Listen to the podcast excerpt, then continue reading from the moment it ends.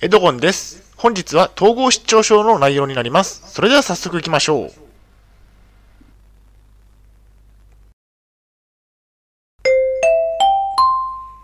はい、H キャプチャンネルにようこそ。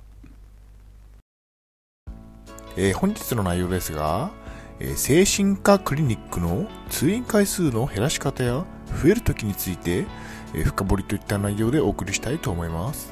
前提条件としましては、現在私は統合失調症を患っています。精神病院に3年間入院をしていました。借金がありますね。大変申し訳ないですが、ポッドキャストの方は写真が見れないのでご了承ください。それではコンテンツですね。丸1番で通院回数の減らし方について。丸2番で体調不良で通院回数が増えたことについて。最後に本日のコードプランと終わりにがあります。以前以下のようなツイートをしました。本日は4週に1回の通院日です。わずか2、3分ほどの診察ですが、統合失調症の症状が感じられるので、しっかり伝えてこようと思います。だいたい診察の待ち時間は10分から20分程度です。予約をしっかりしているので、このツイートについて深掘りをしていきます。ではまず丸1番の通院回数の減らし方について。通院回数は週に1回から。通常は精神科の通院回数は1週に1回からとなります。もしくは2週に1回ですね。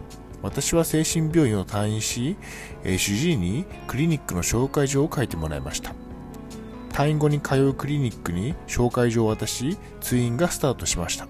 私の場合、2週に1回の通院からのスタートとなりましたね。症状が安定すれば通院回数を減らせる。週に1回もしくは2週に1回から通院回数がスタートし、その後症状が安定したり、デイケアや就労継続支援などに通うようになれば通院回数も減っていきますね。通常は4週に1回くらいまで通院回数を減らすことができます。4週に1回になれば1ヶ月に1回ということになるので、通院をすることへの身体的、精神的な負担も減らすことができますね。主治医と意思疎通をしておく。症状が安定したと主治医に判断されるコツは意思疎通をすることですね。どんな病気の症状があるのか、薬の副作用はないかなど、病気のことについて素直に主治医に話すようにしましょう。症状を隠す必要はなく、ありのままを話しても良いと思いますね。次に丸2番で、体調不良で通院回数が増えたことについて。え就労移行支援をやめた。統合失調症の症状が強く現れ、長い間続いたため、就労移行支援はやめることとなりました。症状としましては、幻聴、幻覚、被害妄想、陰性症状など、などですね。これらの症状が長い間感じられたため、就労移行支援はもう続けられないなと思いましたね。症状が悪化したら通院回数が増える。統合失調症の症状が悪化し、就労移行支援をやめた頃からクリニックの通院回数が増えました。4週間に1回のペースでしたが、その頃から2週間に1回のペースとなりましたね。このように症状が改善されれば、えー通院回数も減っていきますが、悪化した場合は通院回数は増えることになりますね。統合失調症と症状について。統合失調症の症状は改善されたと思っても何かの拍子にすぐに症状が現れてくるため良くなったと思っても油断をしないことが大切ですね。お仕事にも慎重になった方が良いでしょう。結論としましては、症状が悪化すれば通院回数も増えていきます。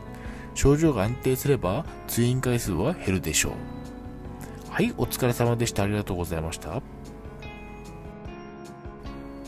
それでは本日の行動プランに入っていきたいと思います。